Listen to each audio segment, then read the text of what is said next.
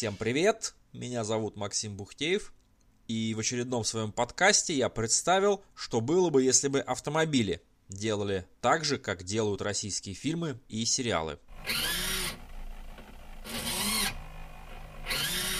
Сначала все хотят сделать очень дорогой и красивый лимузин, ну, по крайней мере, говорят, что хотят сделать, и это свое желание выражают словами, позами, жестами и иногда даже страстными танцами.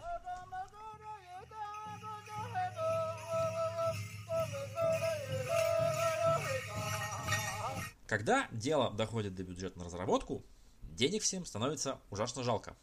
Ведь деньги-то уже фактически в своем кармане, а своя ноша не тянет, своя рубашка ближе к телу, ну и все такое.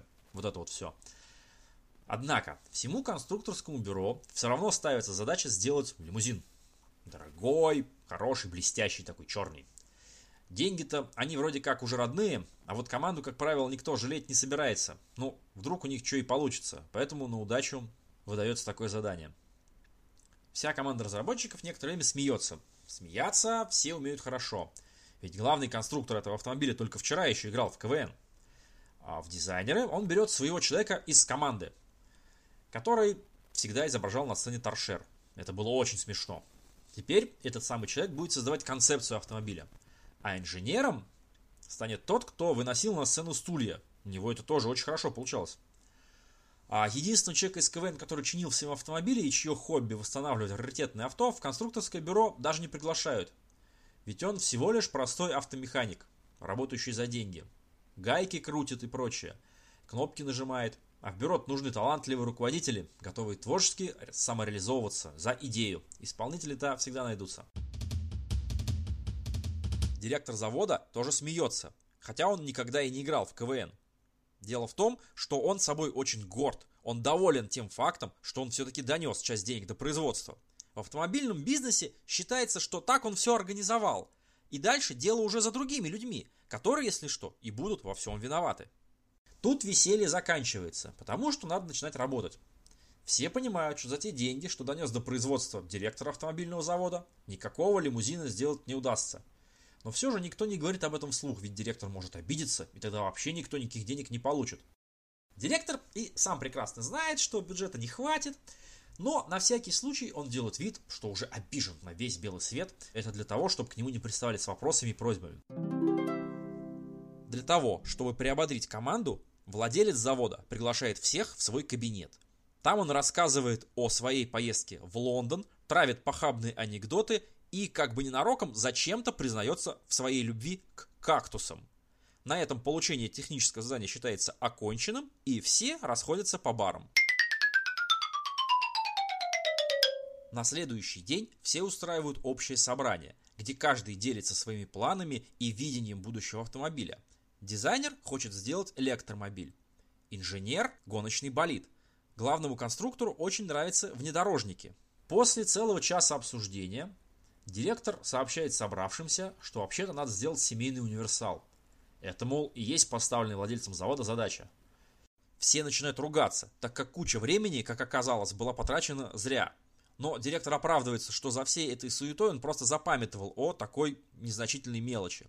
На прямой вопрос, почему же тогда во время обсуждения он сыпал терминами хэтчбэк, купе, минивэн и комби, директор ответил, что он-то думал, что это все одно и то же. Ну, раз для всех остальных так принципиальна терминология, он готов использовать термин «семейный универсал». Пожалуйста, ему не жалко. Все озадаченно расходятся размышлять над концепцией.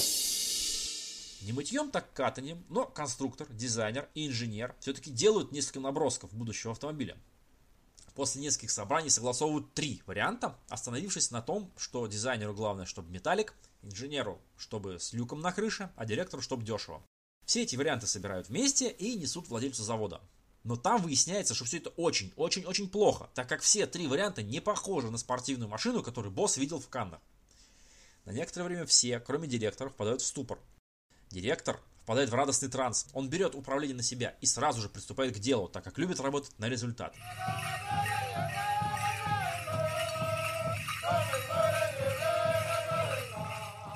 Поймав в коридоре дизайнера, он заставляет его немедленно приступить к процедуре окраски кузова. Так как кузова нет еще даже в чертежах, красят просто листы металла. Протесты дизайнера не принимаются в расчет, ведь он на зарплате и должен ее отрабатывать любым способом.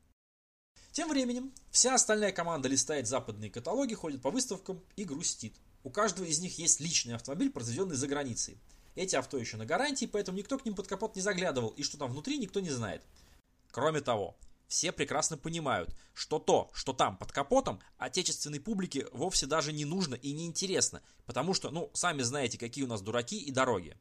Несмотря на все эти грустные размышления, команда все равно садится рисовать спортивный автомобиль. Потому что именно его тогда у себя в кабинете показывал им как пример владелец завода. Вспомнив в последний момент, что нужно что-то семейное, к спортивному автомобилю пририсовывается огромный багажник, похожий на магазинную тележку, и на заднее стекло лепится наклейка «Осторожно, дети». Потом все это творчество опять относится к владельцу завода. Директор же гордо несет пачку окрашенных листов металла. Хозяин в ярости. Происходит грандиозный скандал. Начальство хватает маркер и лично рисует на стенах, мониторе и лбу директора варианты концепции будущего автомобиля. Все эти рисунки больше похожи на матерные ругательства и пошлые туалетные картинки. Но никто же не смеет перечить и задавать какие-то вопросы шефу. Никто не хочет снова возвращаться в КВН, ведь там все работают бесплатно. Все лишь с ужасом предчувствуют, как они будут расшифровывать начальственные иероглифы.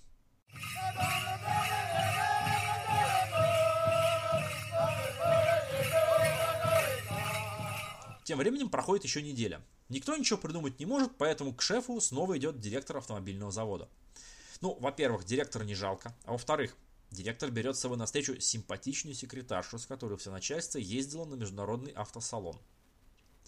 Все подозревают, что владелец завода положил на нее глаз. Неспроста же они вместе жили в одном номере.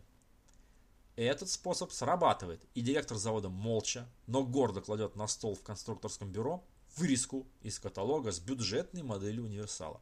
Все облегченно вздыхают и аккуратно копируют образец. Потом выясняется, что они рисовали ту модель, которая очень нравится секретарше директора, а так как сама секретарша уволилась после скандала с женой шефа, то теперь надо рисовать другую модель автомобиля.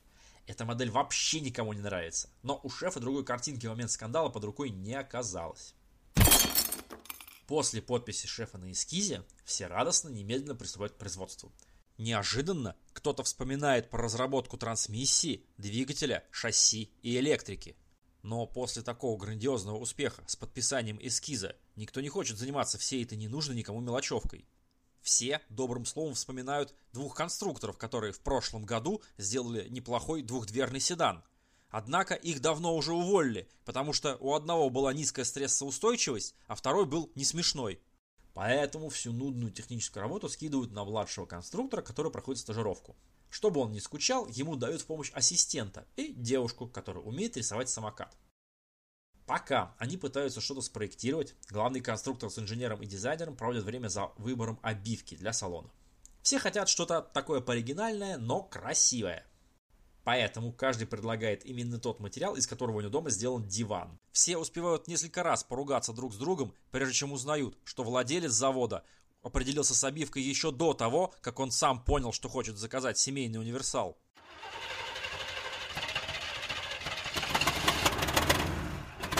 Сроки начинают поджимать, и приходится раздавать заказы смежникам еще до того, как готова вся документация. В спешке заказывают колесные диски, магнитолы и печку-каменку для бани. Кто заказал печку, так и не будет выяснено до конца проекта. Она будет стоять в офисе до тех пор, пока ее не выкинут на помойку при очередном ремонте. Когда половина чертежей уже будет отдана в производство, все вспомнят, что из руководства их никто так и не посмотрел. Срочно начинают проверять все, что сделал стажер с ассистентом.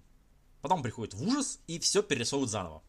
Однако те детали, которые отштампованы и отлиты, переделать уже нельзя, поэтому их оставляют как есть. Владелец завода хочет видеть результат. Ему несут наспех перерисованные чертежи. Чтобы они выглядели как-то получше, их раскрашивают и делают аппликацию из фрагментов западных автомобильных каталогов. Готовые детали выглядят слишком страшно, поэтому вместо них начальству несут окрашенные листы металла, те самые, которые директор носил еще в первый раз. Ведь вроде бы к цвету-то претензий не было. Хозяин нехотя и мельком проглядывает все, что ему принесли. У него плохое настроение, поскольку ему разонравилась обивка салона. Он дает задание заменить ее, устроив конкурс. Дизайнер робко замечает, что дело не столько в обивке, сколько в общей конструкции салона. Мол, ну надо бы продумать форму кресел, органов управления и приборной панели. Шеф ловко парирует, что в предыдущей обивке ему нравилась форма кресел и спидометра, а вот цвет наскучил. На этом дискуссия заканчивается, и все приступают к работе.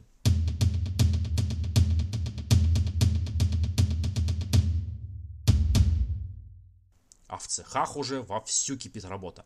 Особое внимание обращается на гордость завода. Дорогие накладные панели из красного дерева. Они любовно шлифуются, полируются и покрываются лаком, натираются мастикой. Мастер цеха лично протирает поверхности мягкой ветошью, проверяя качество полировки. После чего сборщик молотком загоняет эти панели на свои места, так как они сделаны не по размеру. После этого их подрезают и шлифуют болгаркой, чтобы они не выступали из корпуса и не упирались своими острыми углами в водителя. Затем их красят нитроэмалью, потому что они совсем не подходят по цвету к салону. Честно говоря, они уже и выглядят довольно уродливо после обработки молотком и шлифовальным кругом.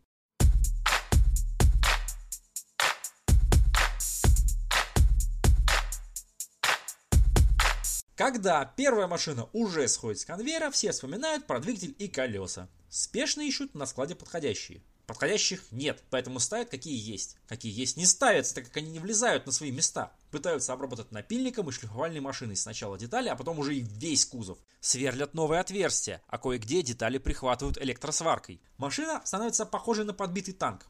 После чего ее красят еще раз той краской, что осталось от покраски гаража. Дизайнер и директор плачут вдвоем. Дизайнер над погубленным цветом, а директор над краской, которую он хотел продать налево.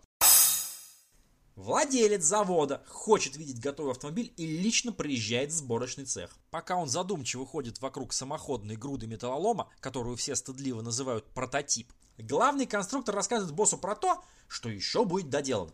Все знают, что доделать машину можно, лишь пустив ее под пресс. Поэтому директор снова подсовывает хозяину окрашенные листы металла, оставшиеся еще с той первой приемки. Немного потоптавшись на месте, шеф меланхолично спрашивает присутствующих, мол, неужели никто не видит, что получился мини-трактор, а не семейный универсал? Начальник цеха уверяет, что по чертежам так и должно быть. Так-то он вообще был уверен, что делают мотоблок. Еще он очень рад, что мотоблок получился так удачно, что на нем можно не только возить навоз на поля, а еще и тещу на рынок. Главный конструктор уверяет босса, что целевая аудитория не увидит никакой разницы, а дизайнер оправдывается, указывая на листы металла, которые держит в руках директор, что сначала-то он хотел сделать хорошо, а лишь потом передумал под давлением коллектива. Шеф изображает гнев и критикует цвет, говоря, что он ему еще в самый первый раз не понравился. Чувствуя, откуда дует ветер, все набрасываются на бедного дизайнера. Вдоволь потоптавшись на его творческом трупе, команда решает переставить автомобилю колеса, сменить обивку салона и перекрасить то, на что еще осталась краска. После того, как машину уже увезли в салон, внезапно обнаруживается куча запчастей, которые почему-то не были использованы. Из них срочно сваривают прицеп, багажник на крышу и сеялку для картофеля. Все это везут вдогонку в салон. Впрочем, сеялку вскоре возвращают. Действительно, зачем семейному универсалу сеялка для картофеля? Но в спешке об этом, конечно, никто не подумал. Автосалон, в свою очередь, принадлежит владельцу завода, который продает в нем лишь то, что сам произвел. Покупателям деваться некуда, так как в остальных автосалонах ситуация та же самая. Ну, есть, конечно, те, кто сами пригоняют иномарки, но их безжалостно ловит и штрафует автоинспекция. Часть машин конфискуется и разбирается прямо на постах ГАИ, а запчасти поступают на завод, где их используют для производства отечественных авто. Ну, вообще говоря, по большому счету, придумывать, производить и покупать отечественные автомобили никто не хочет. И поэтому их в автосалоне раздают даром, обклеивая рекламой изнутри и снаружи. Ну, в этом и заключается основной бизнес, приносящий неплохие деньги.